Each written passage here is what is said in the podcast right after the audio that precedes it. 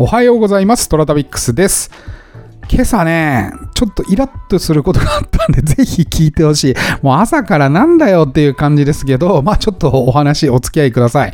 なんかね、あのー久々にインスタで DM が来たんですよね。うん。DM はまあ前からちょいちょい、あのー来てたんですよね。海外の方から。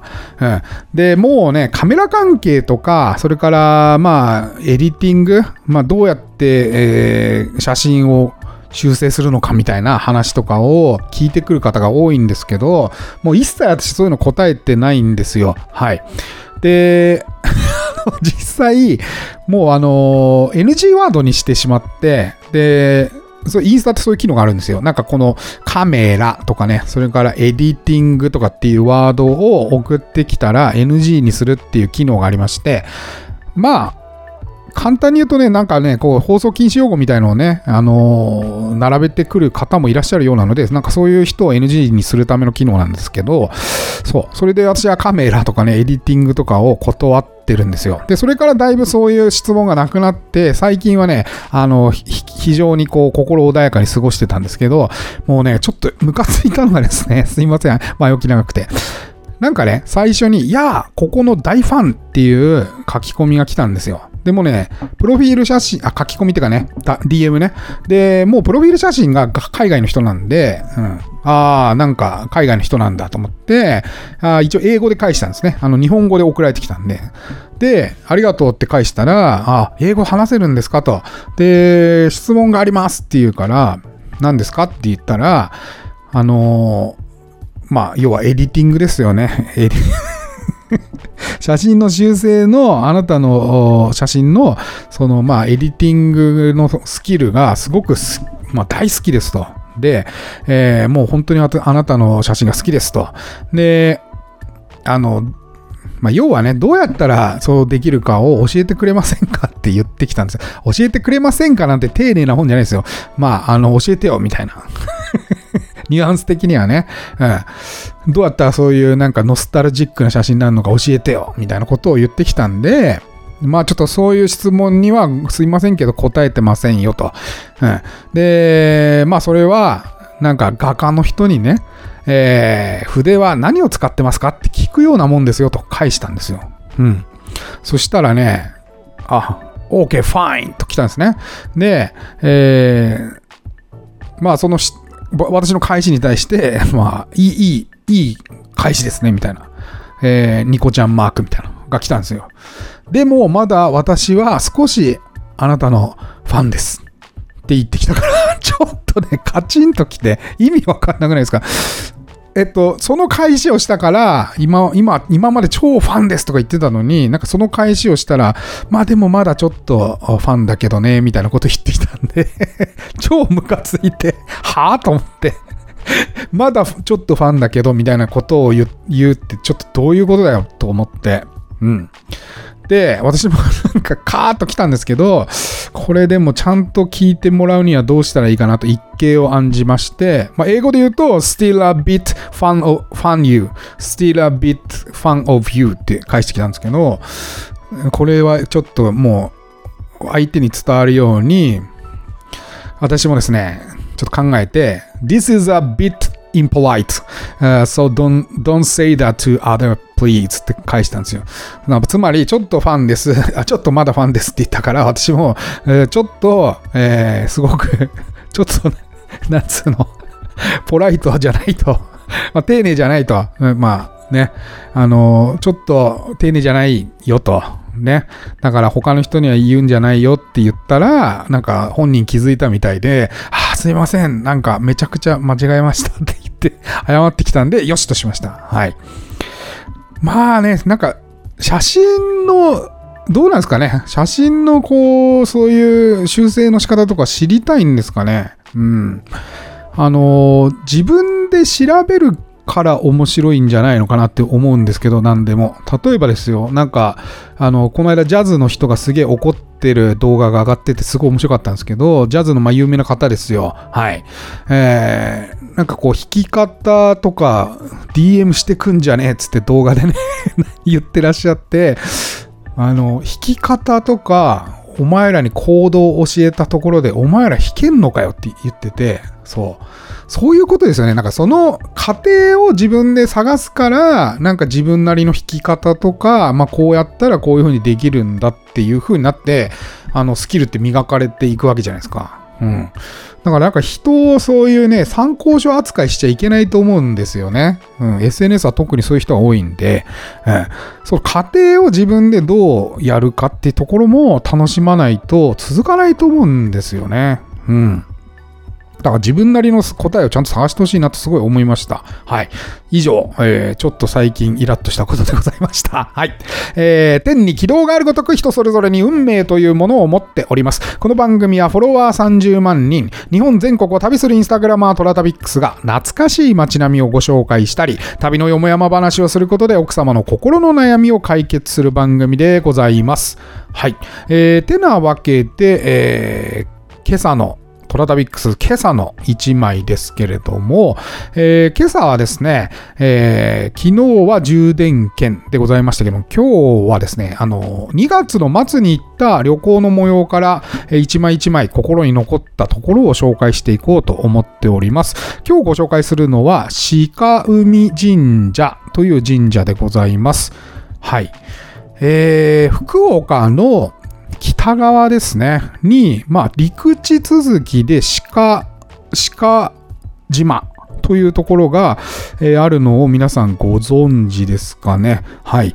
えー、とても綺麗な、もう本当に、なんていうのかな、あのー、ビーチも長くてですね、海水浴場としてもすごく有名な場所で、福岡の方だったら必ず知っている場所だと思います。鹿島ね。うん。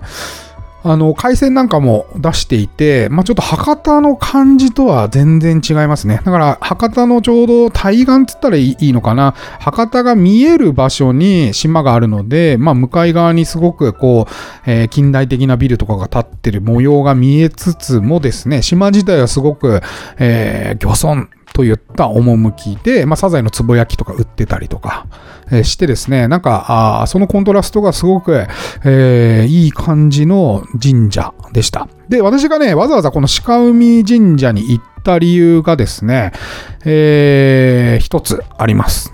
はい。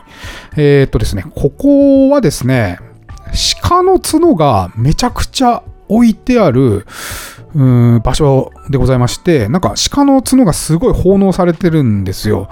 で、鹿頭の堂っていうのかな？うん。あのー、何枚目だこれ ?3 枚目ぐらいあったかな ?3 枚目 ?4 枚目 ?5 枚目？ちょっと待ってね あ9枚目ですね。めっちゃ後だった。9枚目に入っているお堂がですね、これ鹿の角が満載のお堂なんですよ。で、外からあの、外に出ないようにちゃんと仕切りがしてあるんですけど、えー、優に1万本を超えるですね、鹿の角がお堂の中にボワーっと入っていて、パッと見ね、ちょっとおぞましいんですよ。うん。鹿の角だらけですからね。はい。で、骨も入ってるんじゃないかな。うん。で、これをなんか話に聞いたので見に行こうと思って、よっぽどおぞましい神社なんだろうなっていう風に想像してたんですね、行く前。はい。したら、まあ、雰囲気のいい神社で。うん。すごいね、えー、っとね、な、雰囲気っていうか風がすごく良かったですね。ここは神様いそうだなっていう感じの神社でございました。はい。えー、入り口にですね、砂が置いてあったんですよ。で、あんまり見たことないなと思って、えー、書いてあること見ると、おしおいって書いてあって、で、砂がこんもり持ってあるんですよ。で、神社に入る前にですね、体の左、右、左に砂を振ってくださいと。うん、で、えー、これをですね、振って、えー、神社の中に入りました。うん。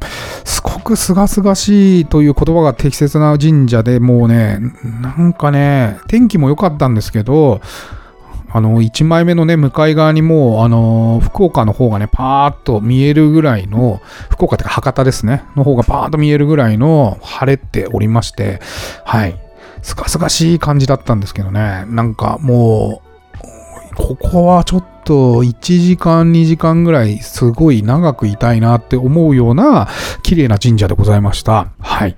で、実際その鹿角を奉納されている建物も、そ、あの、割と想像してたより、それがね、ドーンと真ん中にあんのかなと思ったら、端っこの方にちょこっとあって、あ気がつかないぐらいの感じですね、言われないと。うん。はい。で、なんでここに鹿の角がめちゃくちゃあるかと申しますと、えー、神宮、人工皇后かな？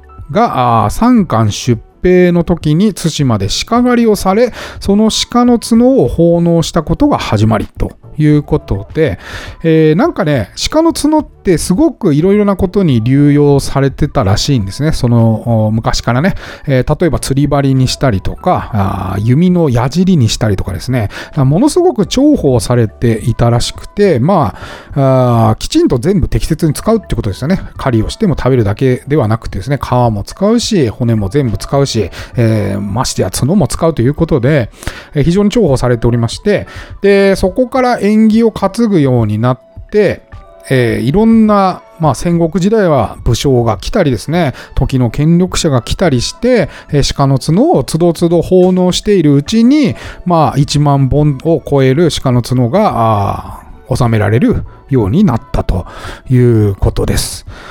まあ、鹿の角って生え変わりますから、あの、たまに山行くと道端に落ちてたりするらしいんですよ。うちの、えー、またぎの姉から聞いたんですけども まあ、かっこいい角と、まあ、ちょっと形の悪い角とあるらしいんですけど、私はよくわかんないですけどね。はい。てなわけでね、あのまあ、そんななんかおぞましいものではないということがよくわかりまして、うん。で、神社もすごくすが、すがすがすがしかったし、はい。ちょっと遠いんだよね。ただ博多からはね、1時間弱かかるんじゃないかな、車で行って。うん。なんですけど、まあ、再開発してるんですよね、あそこ、福岡が。うん。で、いろんな、こう、えー、なんていうのかな、アウトレットみたいなお店とか、まあ、商業施設みたいなものがたくさん、えー、行く途中に出来上がっているので、あなんかこうリゾート地開発じゃないけど、まあそういった形で、なんだろうな、あ高層マンションとか建てていくんだろうなっていうふうに、あの、行く途中にすごく見て取れました。はい。まあ、博多からは、えっと、途中はすごく近いので、えー、確かにベッドタウンとしては最高の眺めだろうなっていうふうに思いました。はい。えー、本当に雰囲気いいんで、ぜひですね、鹿島に行く際はですね、鹿海神社寄ってみてください。まあ、夏場海水浴場としてもすごく賑わってそうな感じだったので、はい。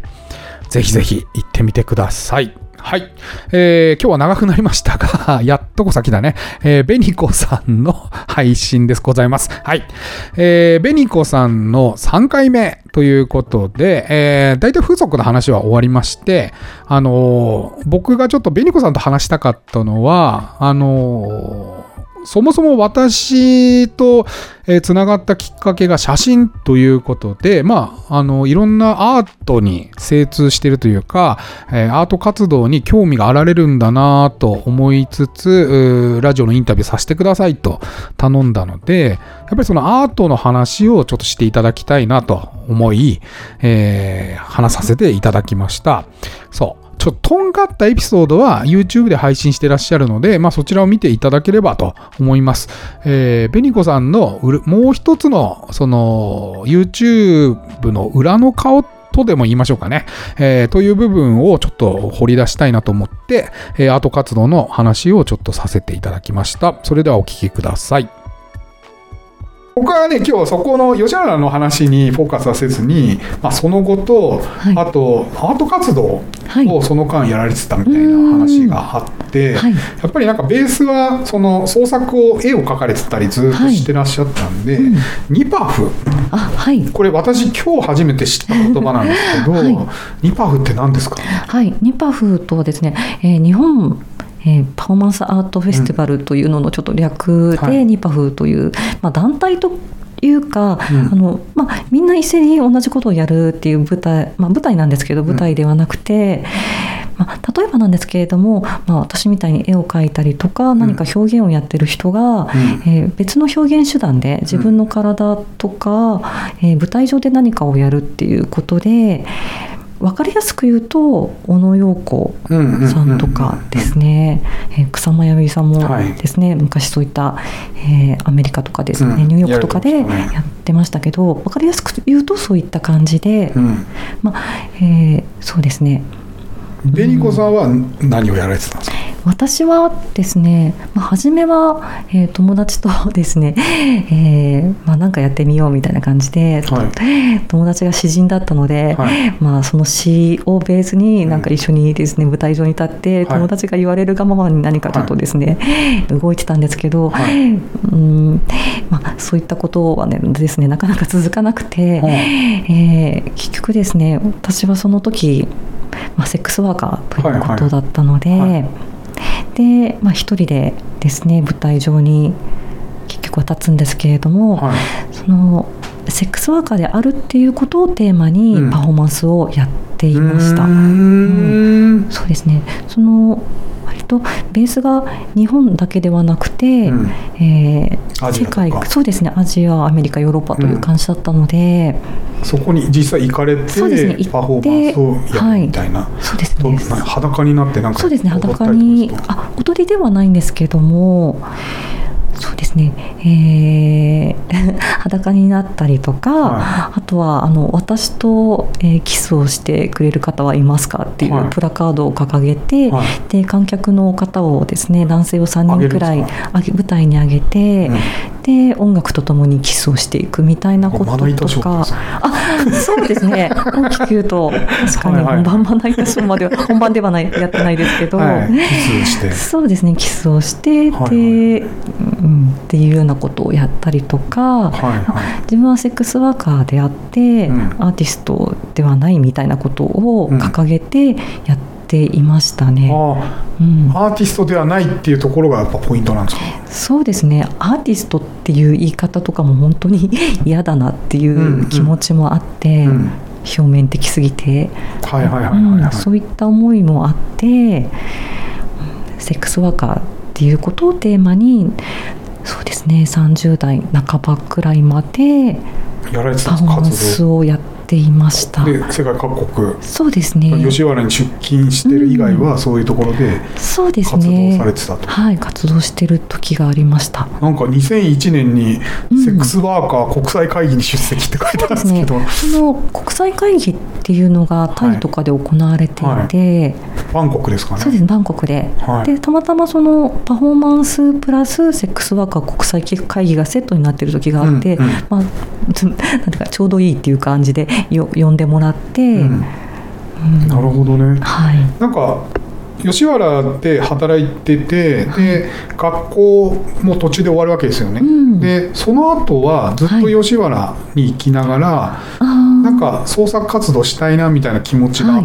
あったんですか、あそうですね。創作活動したいっていうのがどちらかというとベースにあって、うんうん。何か私ができることは何だろうっていう模索していて、うん。やっぱりあの絵絵とかあの絵画とかうん。平面とか、まあ、立体作品もそうだけど、うんうん。すごく孤独だなと思ってしまって、人と関わりたいっていうことがずっとあったので。はい。でそんな時にパフォーマンスアートっていうですね人と関わりながら、まあ、アートという世界で表現できるっていうことをしそういった世界があるということを知って、うん。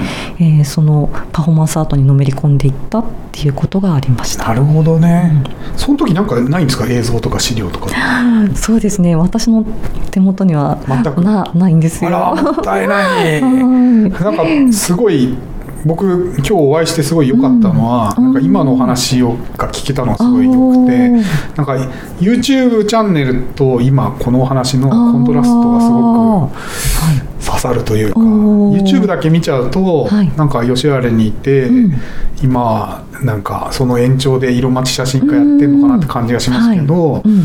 なんか実際は常にその創作活動がベースにあって、そうですね。そこの資金調達で、はい。まあ、別にセックスワーカーだろうが、うん。天ぷら屋だろうが、あんまり関係なく、はい。フラットにやってるっていう感じがうん。お話を聞いててあー。知ったのと、はい。あとやっぱなんかそのエロスに対しての、うん。まあ憧れがものすごくベースに強くあってはい。らっしゃって、うん。まあある意味それが今の活動にすごくつながってる部分があるので、うん。なんかまあ今アーティストはチンプっていううん言い方もありましたけど、うん。でもなんか一貫してそのうん。創作活動にされてるんじゃないかなっていう感じがしました、なんか YouTube だけ見ると、ん。なんかちょっと面白いおばちゃんじゃないけど、そうそう。そうですね。やっぱり YouTube 見る人たちっていうか、見てくれるはい。方たちっていうのはやっぱり色物っていうことで、はい。えーみんな初めはですね、はい。見てくれるっていうのが、なんていうか私にとってもありがたいというか、はい。そういったものをきっかけにして見てくれるっていうのは、うん悪い意味じゃなくて、うんうんそうですね、うん。まあインスタもそうしかり YouTube もしかり、そうですよね。そう。Twitter もしかりですけど、うん。軽いノリから深くそうそうそうそう。深いところまで見るっていうね。そうなんですよ。でえっ、とまあその活動をされていてで一応一回辞めるんですよね吉原。そうですね。30はいやこれめこれなんかきっかけがあって辞めるんですか？そうですね。32歳で、い、やもう32歳だしなみたいな。その熟女今私の周りそうですね。今ちょっと写真家として熟女の方たちの写真を撮ってるんですけど、あそうなんですか？そうですね。はい。で撮ってるんですけど。で熟女で同じそうですね。4 5 0代の方が働かれてるっていうのはい。は分かるんですけど、その時ですね実は知らなかったんですね。その熟女の世界があるっていうのは。その時はありました？分かんない。ないかも。だから微妙にまだないかもしれないです、ね、ないかもしれないですね。ちょうど20年ぐらい前ですよね、ギリあるかな。はあそうですね。AV で昭和みたいなものとかが出始めてた時期じゃないかな、おそうらく。ん。90年代後半とか、はい。だからそのそうですね。なので熟女っていうのが私の中にもなくて、はいはいはい。32歳だし。うん。まあ、実はちょっと結婚したっていうのもあったんですけど、はいはい。でまあそろそろやめようっていうのとあとやはり体がもう疲れ切ってしまってそうですよね。もうどうにもこうにもで、うんうん。それでやめた。そうなんですよ、うん、やめたんです。いやいやなんかそれで引退後アダルトグッズのそうですね。その当時お店に、はい、あの高円寺に住んでいまして、で友達がですね、えー女性向けアダルトグッズショッうプんを始めたんですね。うん。で始めていて、まあ、そこを始め私は、まあ、遊びに行ってたんですけれども、うん。というか、まあ、世間話しにうん。遊びに行ってたというか、そしたら、えーなんか時間あるならうちで働かないって言ってくれてそうですね。で私はすごくありがたくて。うんうんうんでバイブのですねあの拭き掃除から 行ってみたらアルバイトあアルバイトがアダルトグッズだったんですよね。あまあももちろんその知っててもちろんそうです、はい。はいはい。もちろん知ってですね、でバイブを拭き掃除バイブの拭き掃除とかもほ本当そんなことなのに、すごい嬉しくってですねそういったことができるあっていう普通の職に憧れていたというそうですそうです。実は憧れていまして、普通のことができるのに。そうですね。その時時給900円とかだっはい。まあ、800いくらかなだったんですけど、そういった普通のことが、うん。その棚掃除したりとかね、うん。あのそういったことがすごく嬉しくて、うん。うん。頑張ってやってたら その仕事を認めてくれて。お頑張ってんだっつって。じゃあこれもやってみろあれもやってみろっつって。そうですね。でパソコンを教えてもらったんですね。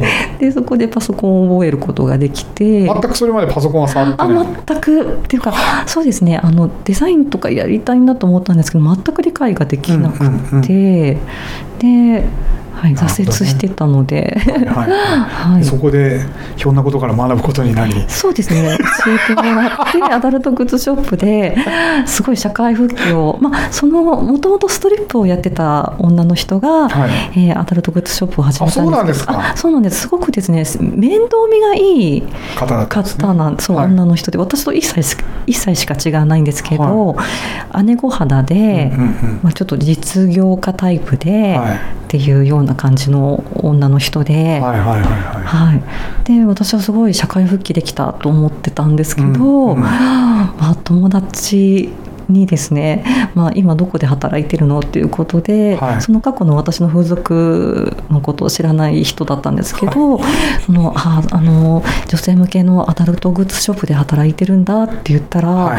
なんでそんなところで働いてるのって 言われてしまって、すごい私としてはすごい社会復帰したそう社会人になったっていう気持ちだったのに、すごいそんな風に言われて ものすごくショックを受けたのを今でも覚えてますね。えりこさんって、はい。なんか嫌いな人とかいるんですか？なんか全然物腰が柔らかいから、なんかあんまり人を嫌いにならなそうな感じがするんですけど、あー喧嘩したりとかも。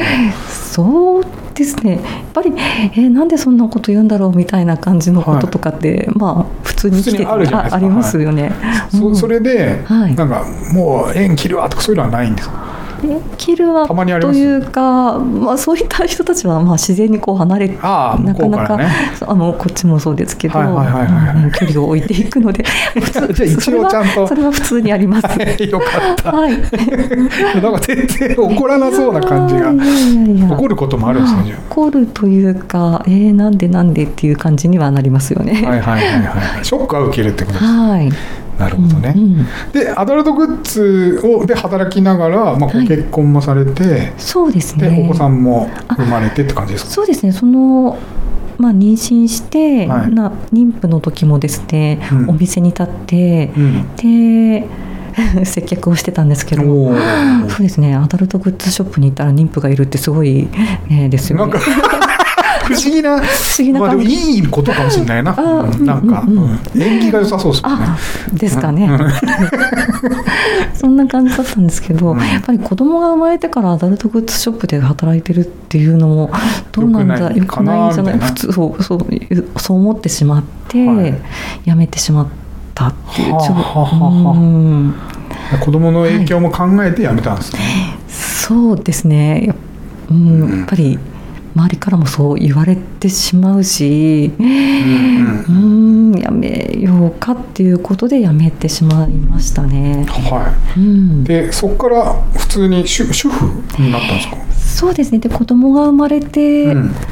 うんただそのですね、まあ、元旦那さんというかその結婚してた相手も、はいはい。本当にまあなんていうかな働いてはいたけど本当に全然収入のない人だったんですね。ただそんな中で、はい。私も働かないとみたいな感じもあったんですけど、はい。なんせですね、はい。これまでの人生が人生だったので、なかなか食っていうのもうん。でそんなふうにぼやっと思っていた時に、うん。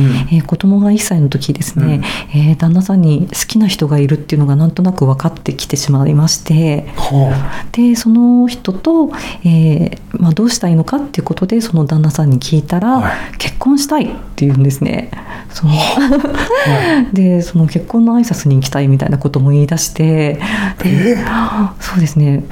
うーん、まあ、その私たちの結婚生活も、まあ、同棲を含めると56年かな？だったんですけはいどまあですね子供が生まれてからそんな感じになってしまって、まあ、結局離婚をするんですけど。はまあ、なんせですねそんなに 貯金もなく、あはかといってですね職歴もですねなかなかなくパソコンうん教えて、そうですよね。そうですねパソコン教えてもらったって言っても、そんなね、みたいなそんなねっていう。そうそうそうそう、入力ができるようになったぐらいの話なので何もできなくて、はい。そこからもう本当一からですね子供と、えーたった二人きりになって、うん。で今までやってた、まあ、あアート活動というかですね、そういったことも全てやめて、当にパート仕事と、うん。まあ、パート仕事にはまあなんとかありつけたので、うんうん。パート仕事と子育てをずっとやってたんですずっとね10そうですね。今子供が、えー中3でうんうんうん。もうすぐ高校生になるんですけ15ど、ですねそうですね、子供がそうですね10うん中学校1年生ぐらいになるまで、うん。まあ、13年ぐらいはずっとその生活をしてました。はあ。ちょっとすっごい遡っちゃうんですけど。あの初恋っていつなんですか？初恋？は初恋は多分でも保育園ぐらいの時に、うん。ああのあの人かっこいいなとかそういうようなことは思ってたと思います。なんかこう、うん。実際にはい。この人に告白したいとか、あー。なんかそういうのはあります？いやでもそうですね、えー、1 5 6歳でバイトを始めた時に、はい。まあそのですねレストランだったんですけど、はい。そのまあ厨房でですね調理場で働いてたんですけど、うん。その調理場の社員さんとかですね、うん。に、えー告白したりとかありましたね。それが初告白ですか、そうですね。ねうん。急に告白したいってなったんですか、いや急にというか。そうですね。そういうなんかきっかのはけがあって？えいやいや普通になんか働いてる男の人ってかっこよく見える。そそういう。かっこいいなと思って。と思ってましたね。で。好きですって言ったんで好きです。す。いやあまりよくよく覚えてないけど、まあそんなようなことがあったと思います。へえ、うんなんかすごい今ちょっとふと思ったんですけど、男性のそういう男性のサービスさされてたんで、はい。男性の好みってどこなんだろうなと思って。すごい不不思議だな旦那さんもいらっしゃったんで、まあ、好みはあるわけじゃないですか。はい。例えば今働かれてる姿うんとか、はい。男性のどういう方が好きなんですか？どういう方？でも今とか大人になってからは、うん。やっぱり同じような世界を共有できる人？うん。っていうことかな。その風俗とかではなくて、うんうんうん。例えば私ロマンポルノとか好きなんですけど。ああはいはい。日活ですか？そうですね。日はい。活の世界に詳しい人とかあがー。惹かれますね。日活詳しい人を募集って どのくらい来るんだろうって今ちょっと。年齢的に言うと60日活ロマンポルノが好きな人とですね、かあとストリップに詳しい人とかは、あーストリップですね。はいはいはい。ねトラタビさんもそうか。はい、まあそうですね。一応私もターゲットに入ってるということで。恐れ多いです。いやいやなるほどね。わかりました、あなるほどね。前は違ったんですか？その結婚されてた時とか。その前前ああの前もでもそうですよ。大人になってからはその高校生の時とかは働いてる人とかね身近な人がかっこいいなみたいなのはあったけど、まあ、成人してからぐらいはそういうですねなんかちょっと、すなんつったらいいの？アングラーって言ったらいいそうそうそうですかねそうアングラ趣味がある人そうそうそうそうとかはい。